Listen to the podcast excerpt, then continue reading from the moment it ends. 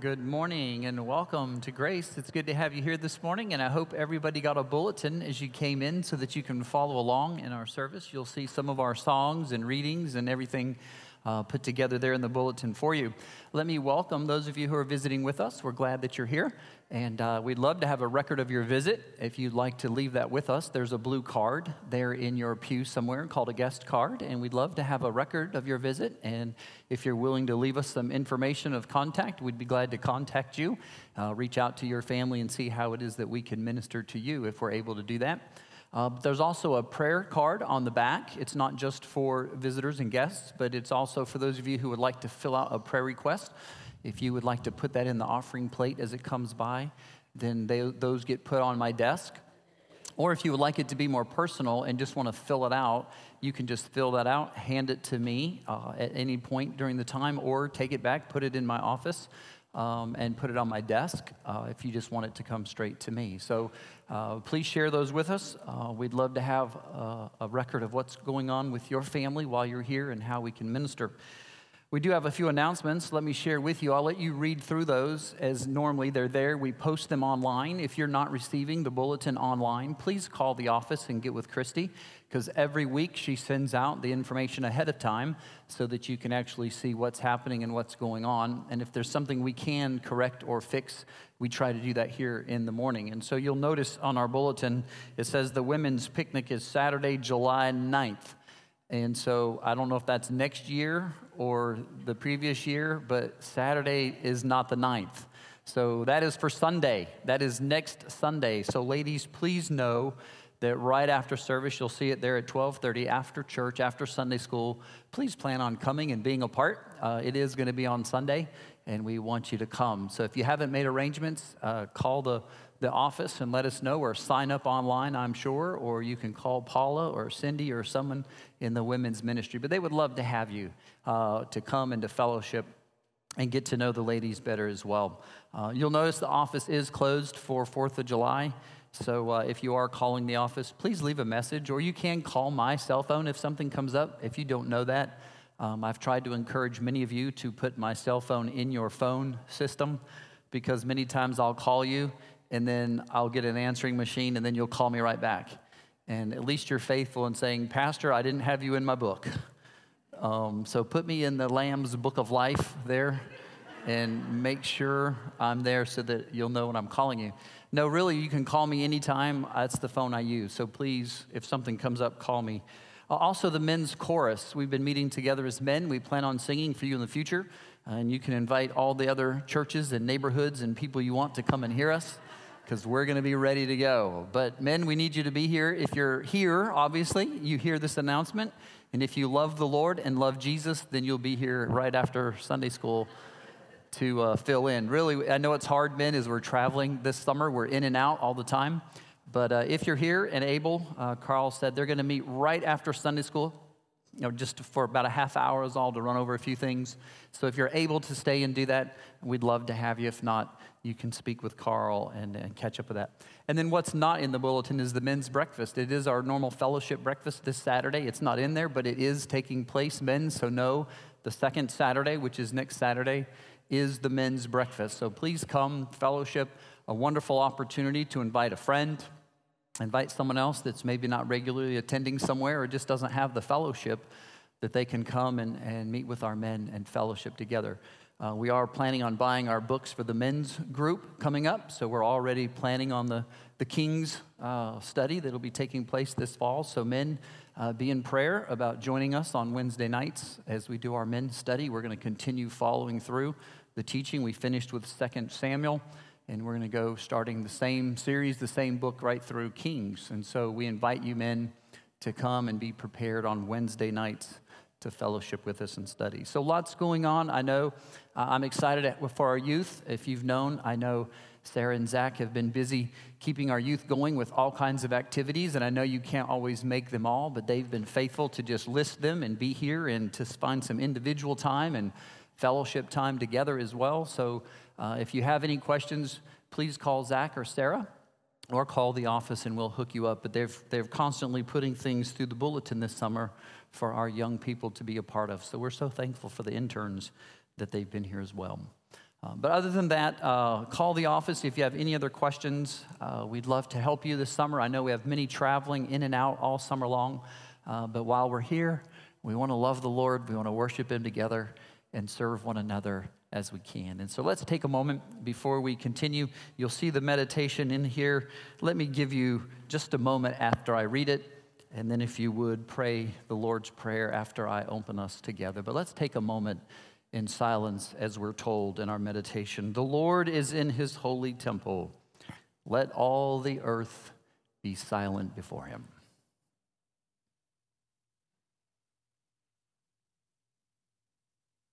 Lord, it's that same silence that your son Jesus sought out when he needed to be refreshed, to be finds. It's in the silence that we try to set apart everything else in the world that's happening so that we can focus on your will, your purpose, and what it is you have for us. Lord, in this silence this morning, we pray that you would just open our hearts and minds. Let us see what it is like to spend an entire day with Jesus, a normal day, side by side, serving and worshiping you. Lord, I pray that you will do that this morning as we set aside the worldly hustle and bustle, find ourselves in your presence, separated from the world through song prayer, worship, fellowship in the Word, that we might truly be changed, prepared and filled, and ready to serve. Lord, we know that we can come and find that filling here through your Word, through singing, but we also know that we can empty our hearts, that we can come to the throne of grace, that we can come in time of need, knowing that where two or three are gathered together, we can ask according to your will, and it's done. And so, Lord, reveal your will to us. Reveal to us what it is you want us to do. Come. And yet, Lord, regardless of what that is for each of us, we boldly come to the throne of grace for no other reason than to pray as you taught us, saying, Our Father, which art in heaven, hallowed be thy name. Thy kingdom come, thy will be done, on earth as it is in heaven. Give us this day our daily bread into temptation us our debts as we forgive our debtors. And lead us not into temptation, but deliver us from evil. For thine is the kingdom and the power and the glory forever. Amen. If you're able, stand with me as I call us to worship. I'll read the light print. If you'll join together with me in the bold print, and then we'll just flip the page and sing together as we worship. From Psalm 118 Give thanks to the Lord, for he is good. Love endures forever. Let Israel say, and let the house of Aaron say, and let those who fear the Lord say, Amen. You may be seated, and hopefully, you have your bulletin to follow along as we share together. Uh, it's always a privilege uh, to be able to worship together, and in many services, there's not the participation, but here we enjoy that. And so, in your bulletin, please join me as we join together and worship and share together before the throne of grace. You'll see the congregational confession of sin. And so, if you would, join me in reading this prayer together. Almighty Father, we believe that our Lord Jesus Christ has been raised from the dead and he has ascended into the heavens. Now, by faith, may we ascend where he is, and in heart and mind be with him. He now lives and reigns with you and the Holy Spirit. Father, we pray that you would help us feel his presence already here in worship. Father, we confess our minds are not ready to receive your word. We confess our hearts do not long for fellowship amongst your church. We confess our wills are not prepared to obey and serve your world. Father, forgive us, cleanse us, and make us ready and willing for all these things. In Jesus' name we pray. Amen. Micah, one of our small Old Testament prophets writes us and says, There is no God like you. You forgive those who are guilty of sin. You don't look at the sins of your people who are left alive. You will not stay angry forever because you enjoy being kind. You will have mercy on us again. You will conquer our sins. You will throw away all our sins into the deepest part of the sea. Find assurance through the scriptures and know that whatever your sin is, whatever that needs to come before him, we have a faithful God who will cast it as far as east is from the west, and you can know that you can be right with him through his son, Jesus Christ. And being right with him, not only do we realize that we're in a relationship with him, but we learn to confess those truths that he gives us the truths not only about him, but about the word that he gives us. And so join me this morning as we continue in the Westminster Larger Catechism, confessing the faith as laid down by our forefathers uh, in the Westminster Divines. The question reads What does the second commandment require? The second commandment requires us to receive, respectfully perform, and preserve completely and purely all the regulations for religion and worship that God has established in His Word. These include prayer and thanksgiving in the name of Christ, the reading, preaching, and hearing of the Word, the administration of and receiving the sacraments, church government and discipline the administration and upkeep of the church, religious fasting, swearing by the name of God, and making vows to Him. Also included are disapproving, denouncing, and opposing false worship and doing our best in accordance with our position and calling in life to eliminate it and all forms of idolatry. It's amazing as the word goes before us just how much we need the grace of the Lord Jesus Christ and his mercy. And so as we take a moment before we bring the offering this morning, let me take a moment, pray for the congregation. At the end of that, I will go ahead and pray for the offering. And if our ushers would please come at the end of the prayer uh, to take up our offering. Let's pray. Heavenly Father, we do pray this morning that you would find favor on us. Lord, we know that your scripture tells us that you're a faithful God and that you're a forgiving God. And Lord, we have experienced that through many times in our life. Yet, Lord, I pray this morning that for one who wrestles with what it is that Satan is using to hold them captive, is what he is using to remind them of their failures and their faults, that, Lord, you would rise up within them as your child, that they would realize that you are greater than Satan, that you have defeated him, you've overcome the temptations, you've given your life in obedience, you've laid down your life on the cross, and you now live at the right hand of the Father to reign over all things. Lord, reign over us. Lord, we do pray that you'll take the sicknesses of our church, all those that are facing rehab and rehabilitation uh, regimens Lord, we pray for those who have been through surgeries and are recovering. Lord, we pray for those facing grief as they overcome the loss of their loved ones. Lord, we also pray for those uh, who are preparing for upcoming school, a change in plans and careers. Lord, we pray for those who are determining where to serve you in the mission field, whether it's abroad or here. Lord, we pray for those who are caring for their elderly parents, for those who are daily caring not only for parents, but for their spouses, even their children. Lord, we pray for strength that we can daily follow you. Lord, we pray for those who are hurting. We pray for those who are lost within our congregation. Lord, it's our earnest desire that as we minister to others, it's not just for the sake of service but that it would lead to salvation. That you would reach and, down and use us so that we might truly see your kingdom expand. Watch you work as you draw your children to yourself, so that, Lord, we may be blessed and used by you. Lord, use our church. Lord, use it to further your kingdom. Lord, I pray that you'll take the offering that we're about to receive Lord, that you would use it for missions around the world, that you would use it for us to support those who are eagerly desiring to serve you.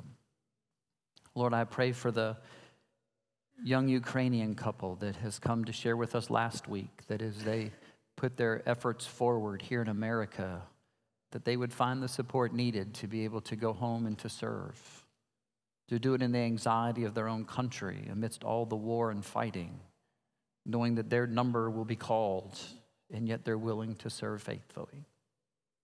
Lord, yet us be, let us be willing to serve faithfully, knowing too that our number will one day be called as well.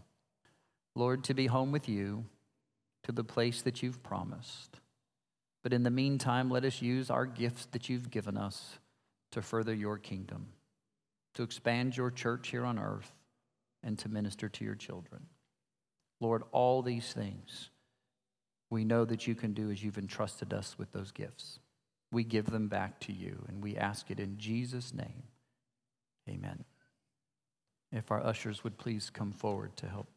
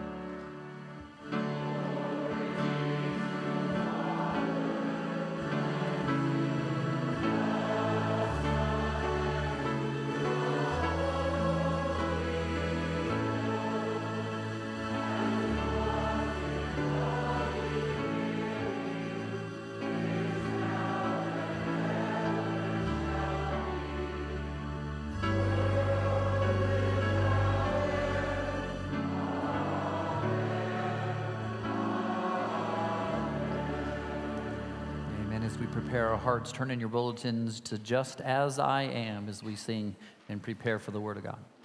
Thanks again to our music team for helping us as we worship and prepare our hearts. I hope you will be filled. We've been studying Mark, and Mark's desire from the very beginning has been a power packed message that has nothing to do but getting to know Jesus. It's not about what he's accomplishing and the things that are beside him and the things that are outgrowths of it. It's about him. And I hope you come to church this morning, not just to say you went to church, but to come to church to get to know him, to be confronted with the words of God that would help you understand him. Because Mark's gospel moves very fast. Now, I know you're saying to yourself, yeah, right, we're still in the first chapter. I know. I, have already heard that. I, I was. Uh, listening to Ken Abbott's service online.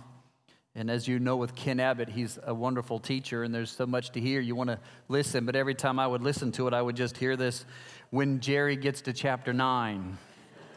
I keep hearing that. When Jerry gets to chapter 9, I don't know if he was like saying, Jerry, you should be in chapter 9 right now.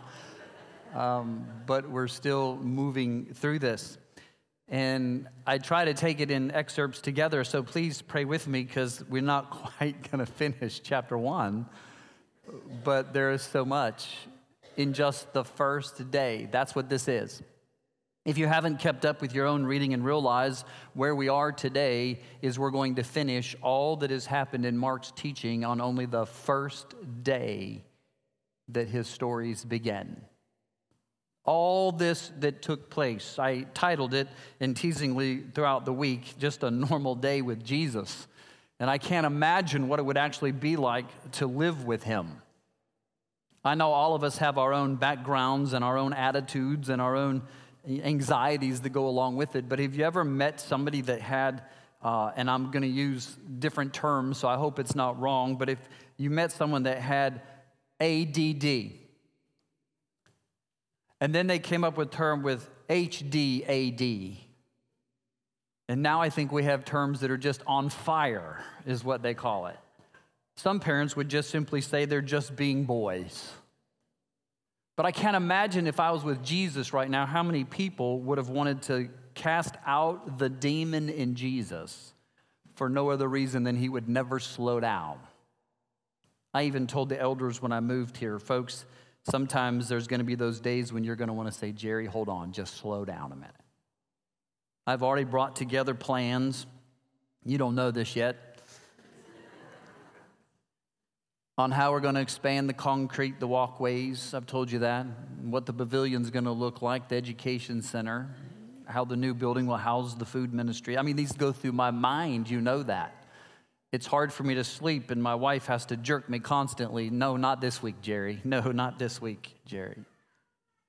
Oh, I don't know about you, but that's a normal day with Jesus. I can't imagine that he would tap me on the shoulder and say, Come on, Jerry, nap time's over. We've got another healing to do.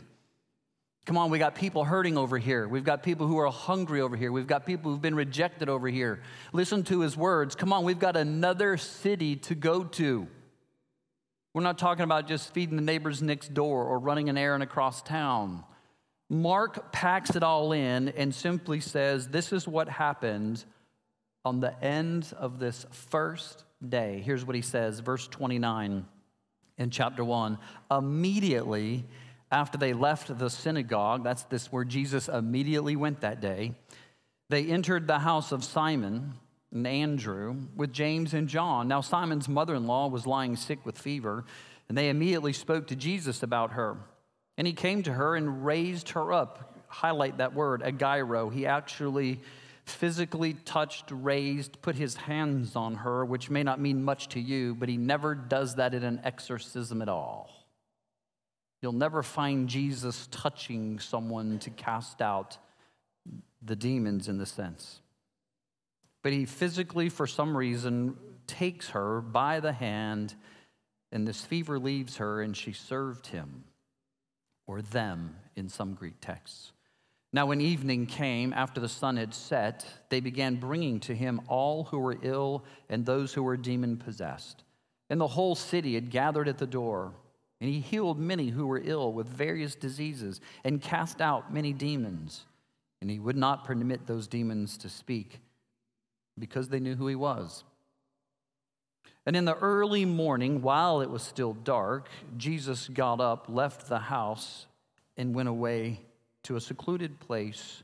Highlight that word. That's the same word in the Greek I'll share with you as the desert place, the deserted place. And there he prayed for a time. Simon and his companions eagerly searched for him, and they found him and said to him, Everyone is looking for you. And he said to them, Let's go somewhere else, to the towns nearby, so that I may also preach there, for this is why I came. And he went to their synagogues, preaching throughout Galilee and casting out the demons.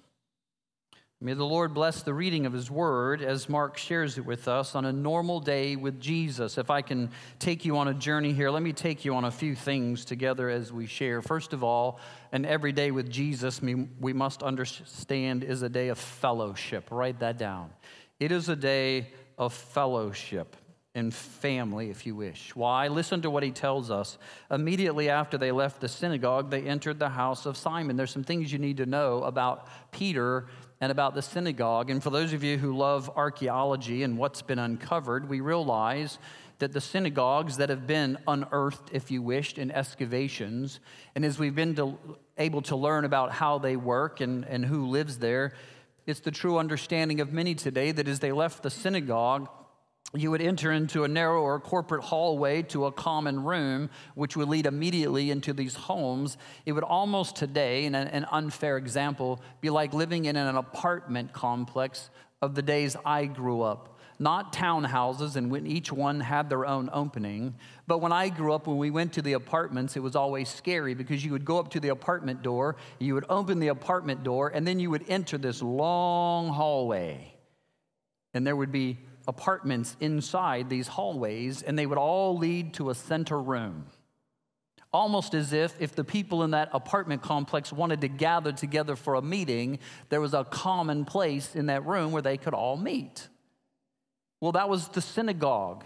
The synagogue was put right amongst all the homes built together around it, where the people could gather together regularly for instruction. And as they left that room, it would just enter into the hallway where everyone would have their own homes.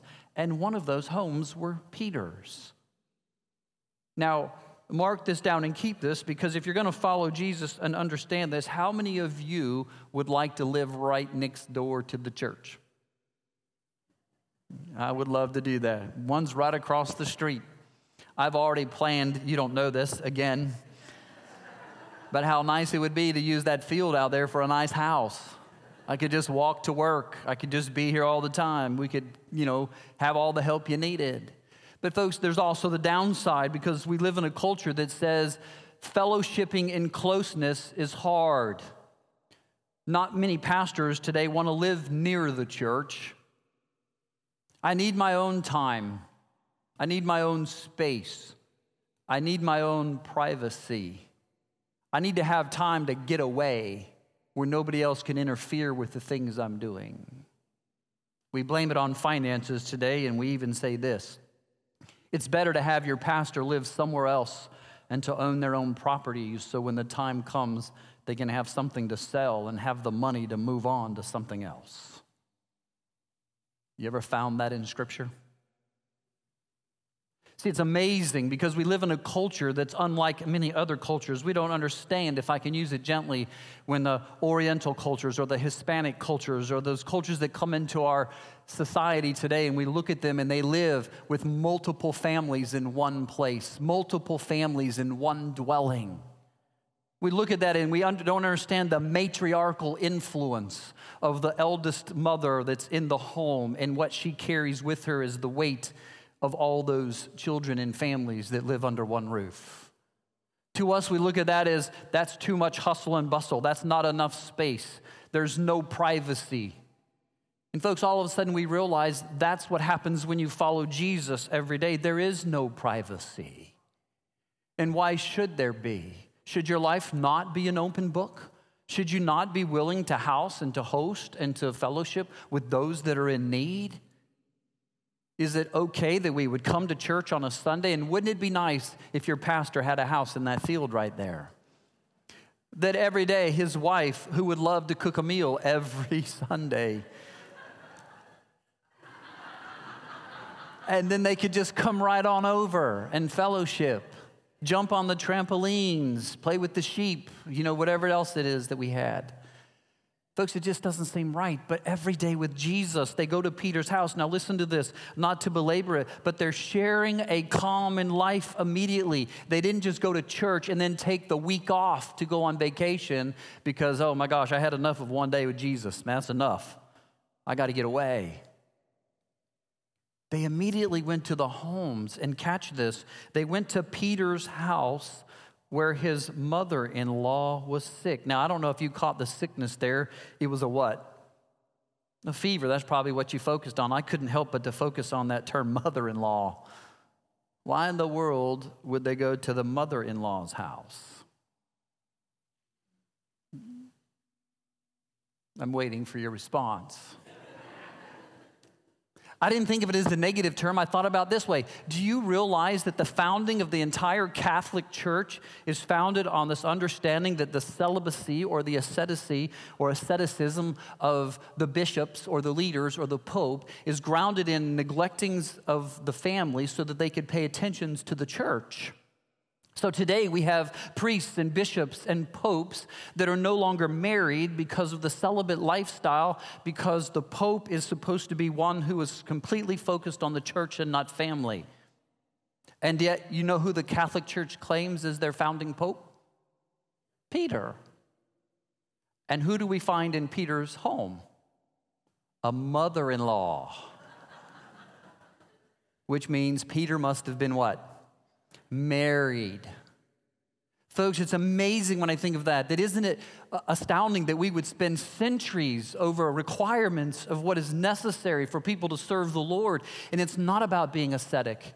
You can serve the Lord faithfully and you don't have to neglect your family. You don't have to put things aside. You don't have to do it on your own.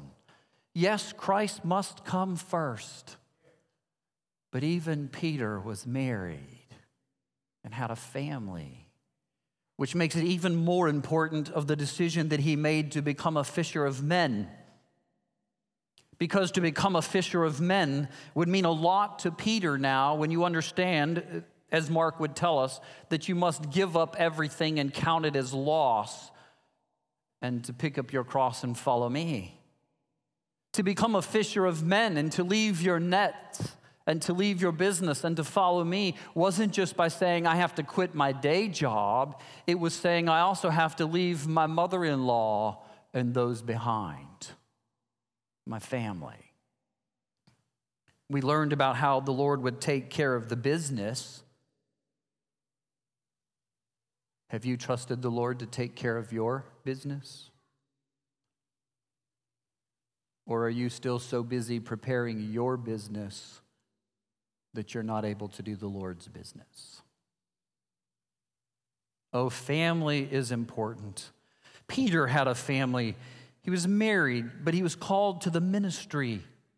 That means his family was going to have to be a part of that. His brother, Andrew, to the homes, James, John, we learn it throughout the books that family is important. Write that down, keep it. Every day with Jesus is a reminder that your family is involved in this ministry. Be careful how it affects your family.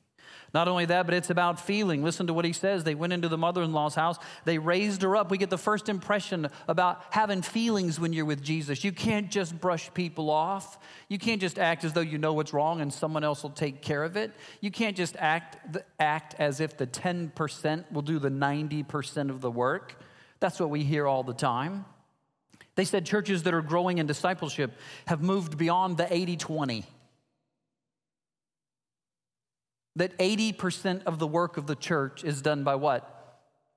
20% of the people in church. Catch that. A, a good church that's being discipled is moving beyond the 80 20. I'm surprised we wouldn't be able to say that we've moved beyond the 50 50. That we have people who are eager to serve to reach out and show compassion. That's what Jesus did when he got to the house. We're automatically looking at what it means to have feelings for other people. You've seen your neighbors when they're outside working on their cars because they can't get them fixed. They need rides to work, they need help getting to school, and it's a burden and it's a task. But you think, like any good Christian would think, and say, well, if I just leave for work 15 minutes earlier, I won't see them. If I just act like I'm in a hurry, I won't have to help them. If I don't ask them what they need, I won't have to buy it. Because we're in ministry without feelings. We turn off our hearts. Your pastor confesses that when certain people, as I've learned, need help, you sometimes turn off your feelings because it's repeated help. They must not really want the help. they must not really want the change. I'm not really sure how much more our church can help you. Is that you? Have you turned your feelings off?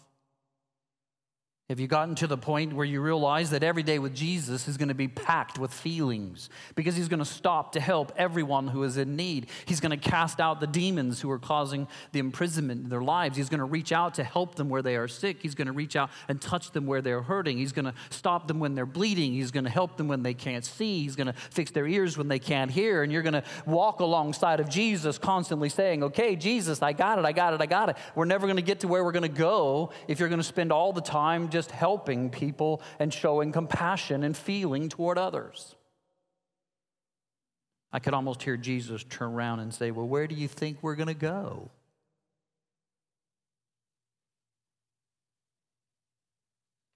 This is the place my Father sent me to be. Do you remember when they said, Your family looks for you? He said, Behold, my mother and brother. Is that how you see your neighbor? Or have your feelings been hardened? Maybe it's not even your neighbor, maybe it's in your own church. We all know what it's like to serve on sessions, deacon boards, ministry teams. We all know how hard it can be. Sometimes we can just turn a cold heart. Sometimes it's not even those in our church, it's within our own family. We did our part by raising them. I like how the book of Jeremiah says when they're 18, they're no longer your responsibility. I like that part. That's Jeremiah, not Jeremiah.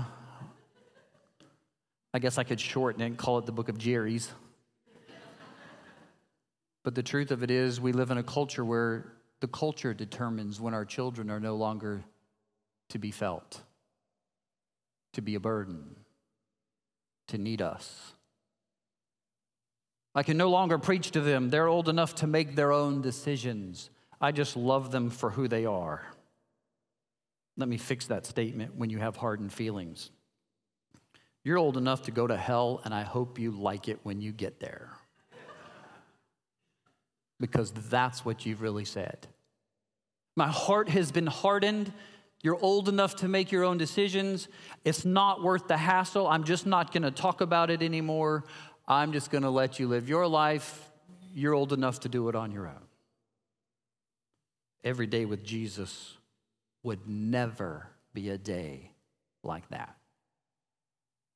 It was also not only about their family and these feelings that we have. Listen to what he said to the demons while he was healing her. Reach down to touch her, raise her up. It's the Greek word egeiro, to raise up and lift. He didn't just reach over and say, Be healed, my lovely one. He reached down and raised her up, stood her up. Now, I don't know what kind of fever she had, but if it's the fever that I get when you're achy and shaky and your mouth is dry and you're weak and your head's hurting and pounding sometimes like this, I can't imagine what it would be like if someone just said, Get up on your feet, let's go. But Jesus stood her up. So much so in the healing and freeing her that just the compassion he showed her to heal her, she immediately rose to serve them. I like this part. Don't tell my family. If we could mute this part later, she raised her up, and she did, if you were to read the history of it, what mother in laws do in serving the hosts and those that attended.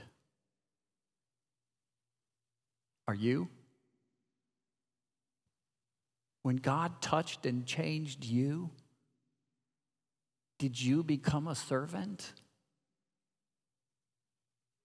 Or did you get sidetracked on becoming something you wanted to be and what others wanted you to be? Oh, it wasn't just about the family, if you wish, and having feelings. It also goes about being fed, or let's call it the feeding. Listen to what he said.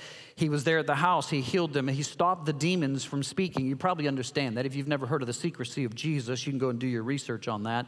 It's an understanding of why it is that Jesus wanted the demons to be kept quiet. I could only paraphrase it quickly by saying this In our own traditions, does anybody understand Calvinism? Come on, raise your hand. There's a few of you who understand that. We would also call them the doctrines of grace. Do you understand tulip? Right? You know the words that go along with it? Well, I have to admit to you, you understand predestination.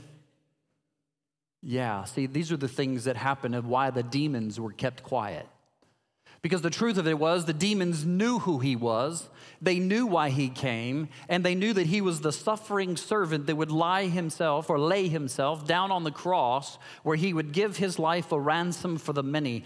And yet, that's not what the people wanted to hear. Do you remember what the people wanted to hear?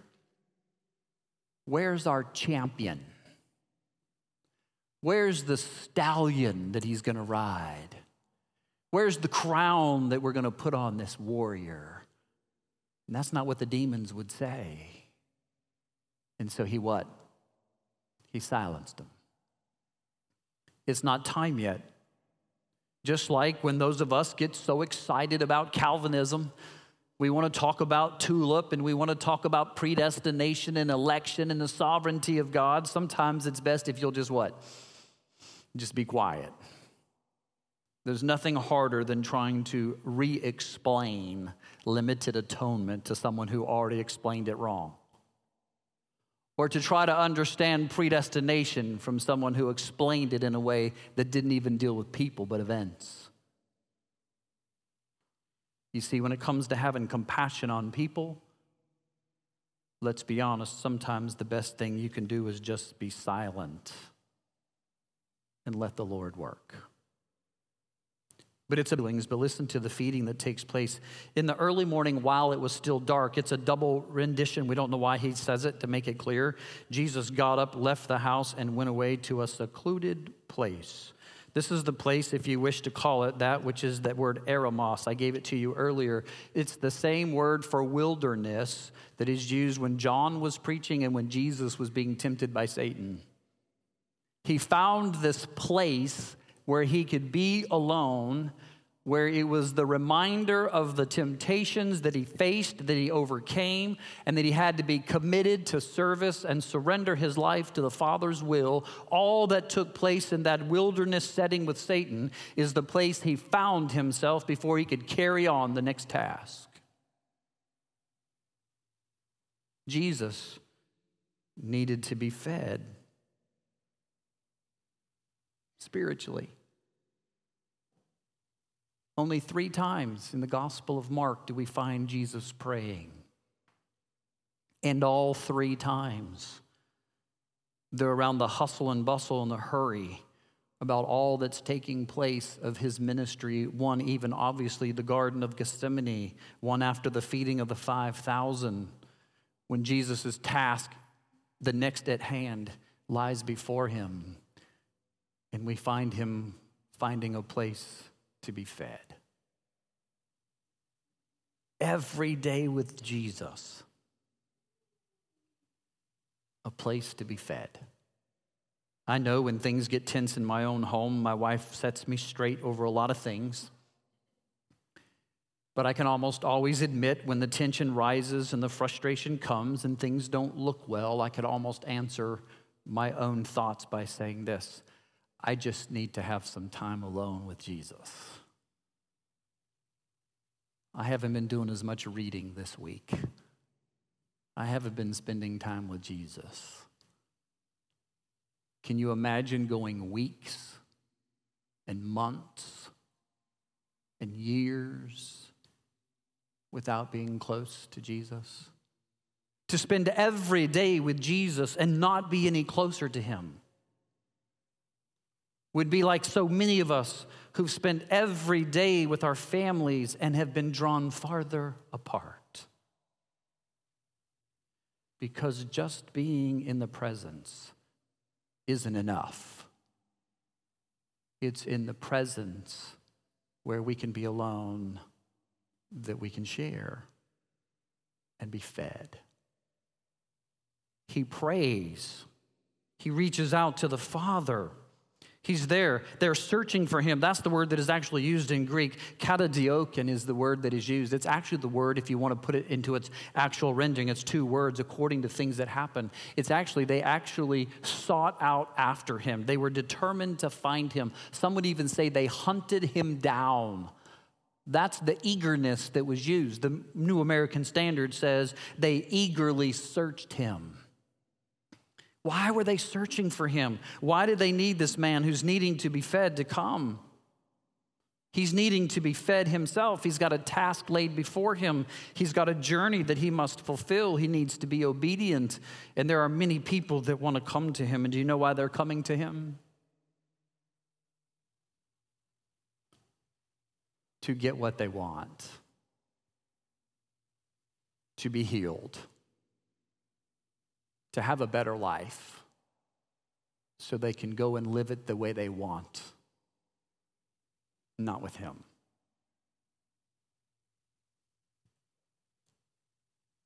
I don't want to be critical,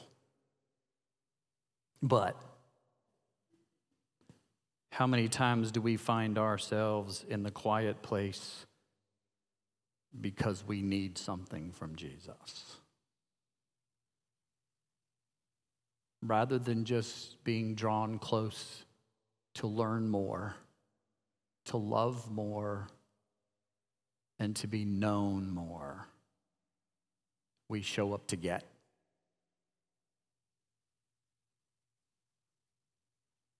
We're not much different than the demons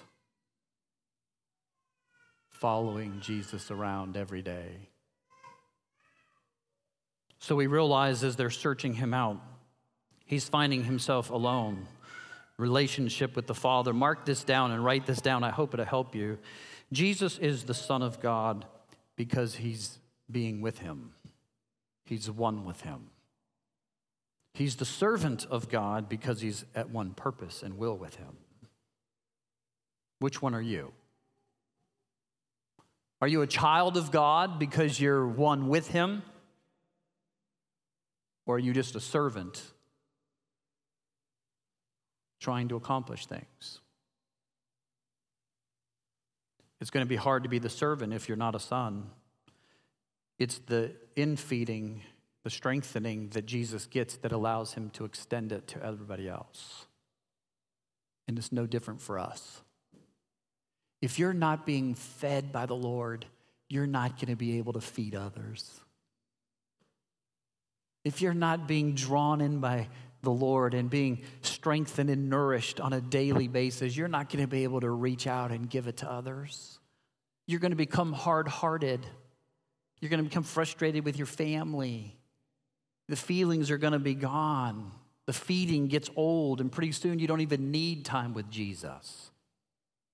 If I were to ask you to raise your hand, mark it down in your books, write it down in your journals, of how often you spend time with Jesus just to be with Jesus.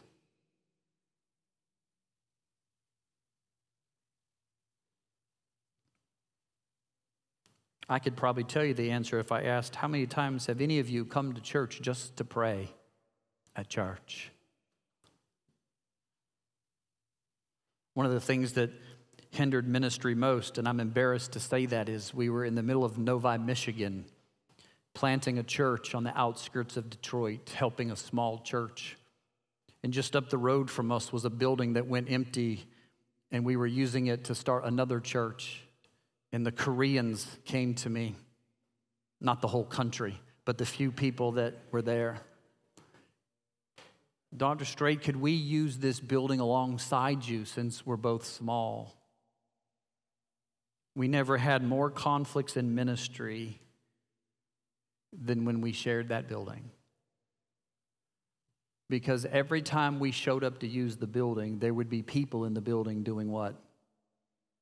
Praying. I'm not kidding you.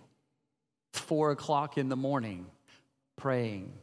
Eight o'clock at night, praying. And for us who were trying to plant a church American style, that didn't work because prayer was supposed to happen between 11 and 12. It was supposed to happen on Sunday nights at 6:30. It was at Wednesday nights at 7. And all of a sudden we got a crash course in the fact that when God works, he works how he wants, when he wants, and where he wants to accomplish what it is God's asked him to do. And every day with Jesus is going to be a day like that. It's going to be a day when we're called to do things we least expect. How do we know that? The people were searching him out. Zaten is the word. It's always a negative. When they say they were searching Jesus, do you know 10 times the word is used throughout Mark, and every time it is negative? It is the same word that is used when the people were searching out Jesus to turn him in, searching out Jesus. So eventually they led him to the cross and they searched him out and they were going to crucify him. It was the word that is always used to find Jesus in a negative connotation. These people were searching for Jesus, but for the wrong reasons. And Jesus wasn't interested in it. Listen to his response as we get it. They're searching him out. Jesus realized that the crowds, the number of people, did not determine success. Entertainment, if you wish, enthusiasm does not equal, if you wish, a faith that is enduring. Sometimes churches are grown from 500 to 200, and they're the strongest they've ever been. All of a sudden, Jesus' response is simply this it goes from feeding if you wish, to freeing. Let's go. They come to him and say, Come on, these people want you. They want to be healed. They want you to come back. They're excited about all that you're doing. Look at what's happening. It's marvelous things that this is the time for us to expand and to go out. And he says, Let's go somewhere else. Why? It wasn't a part of his ministry to just entertain people. He came with a purpose and a mission. Let's go to the nearby towns that I may preach there as well. Do you know after verse 29, right here, never again does Jesus do the keruxo, the preaching. Do you remember we learned it last week? Jesus doesn't do the preaching, he does the what? The teaching. Who does the preaching? The people. This is the last time that he's tied to the word that he's showing his disciples I came to make you the fishers of men. It's your job to be ready to come with me wherever I say, let's go. To get behind me and show compassion and feeling to all these people that we're freeing from their enslavement to sin. Let's go proclaim. I will make you fishers of men, he told them. And as you know, in fishing, when you go out to cast the rods, we've said this, you move from one spot to another. Until when? Come on, fishermen. When do you stop searching for another spot? When you what? Find the fish. Henry Blackaby said it let's join God in what he's doing. And when people are coming to the Lord, let's stay right there. And when we stop seeing people come to the Lord, let's move to where he's working so we can be fishers of men and be a part of what God is doing. Are you? Have you responded to the freeing message of Jesus Christ? Has it affected your family? Do you realize when everybody else wants you to do something different and the crowds begin to gawk over all that's being accomplished, Jesus may just simply say to you, Let's go. I'm not interested in what everybody else is doing. We know that because listen to the last words that he finally says Let's go that I may preach, for this is why I came. Not from Nazareth, not from Galilee. This is why I came from heaven to seek and to save the lost. Now come, go with me, and let's preach the gospel of good news. Let's pray. Heavenly Father, thank you that as we serve you faithfully, Lord, it's all because of you. It's your strength in us, it's the feeding we get from you, it's the nourishment that we have received, it's the sins that have been overcome, it's the cleansing that we now have. Lord, our life is because of you. Let us spend every day of it with you. We ask in Jesus' name. Amen.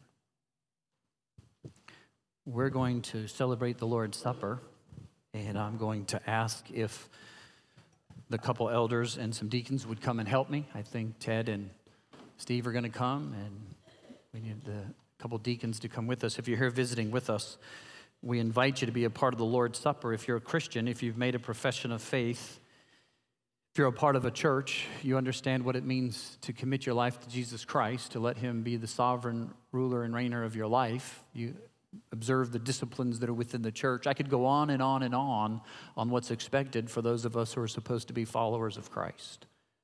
But the simple one is this Have you made a profession of faith? Have you called upon the name of Jesus Christ? For the Bible simply says, if you've called upon the name of the Lord, if you confess with your mouth Jesus is Lord and believe in your heart that he's been raised from the dead, then you shall be what? Saved. So we feed upon him, sacrament, to be strengthened, to be nourished, and to have our faith increased. It's not just symbolic.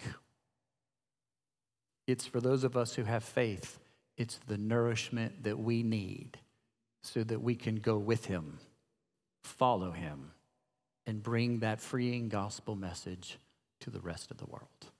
So we're going to begin by passing out the bread. I'm going to ask that as we pass it out, that you please take one and hold it until we can all take one together. And then we'll participate together. While we're doing that, we're going to sing together. You'll notice in your hymn book. So if you'll turn and have the hymn book open, we'll sing together hymn number 246.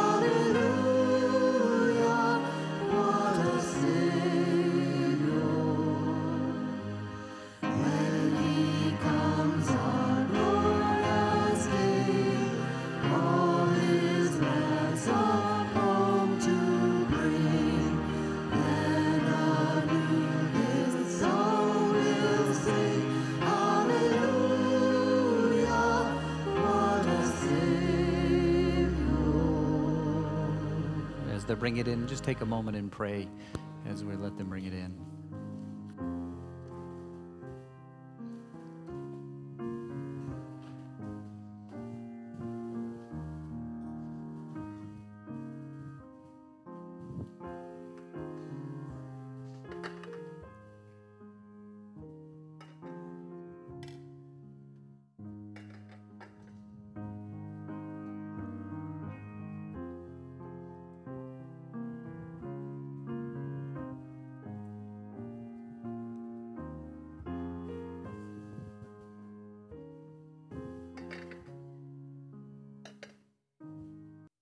Paul writes in Corinthians, For I received from the Lord that which I also delivered to you, that the Lord Jesus, on the night when he was betrayed, he took the bread, and when he had given thanks, he broke it, and he said, This is my body which is for you.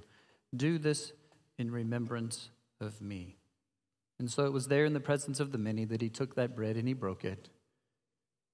And as often as you do this, do this in remembrance of me. Let's. In the same way that they did the bread, they did the drink. And so we're going to take and pass a cup. I would ask that as you take the cup, please hold it until we can all take together. And while we're passing the drink, if you would, join me in singing hymn number 254. 254.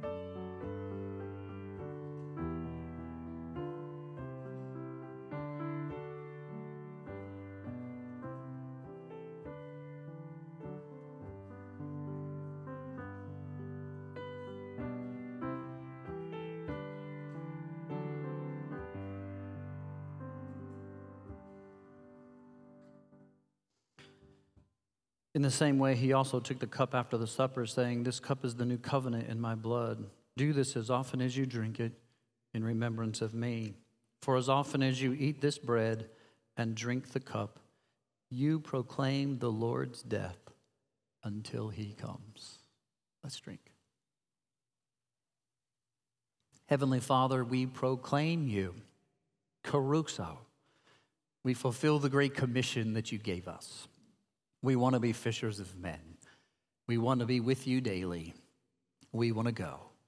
Beckon us to come, and we'll go wherever that call leads. We pray it in Jesus' name. Amen. And if you would receive the benediction, Paul simply said, And may the grace of the Lord Jesus Christ be with you all. And God's children said, Amen. Have a great Lord's day.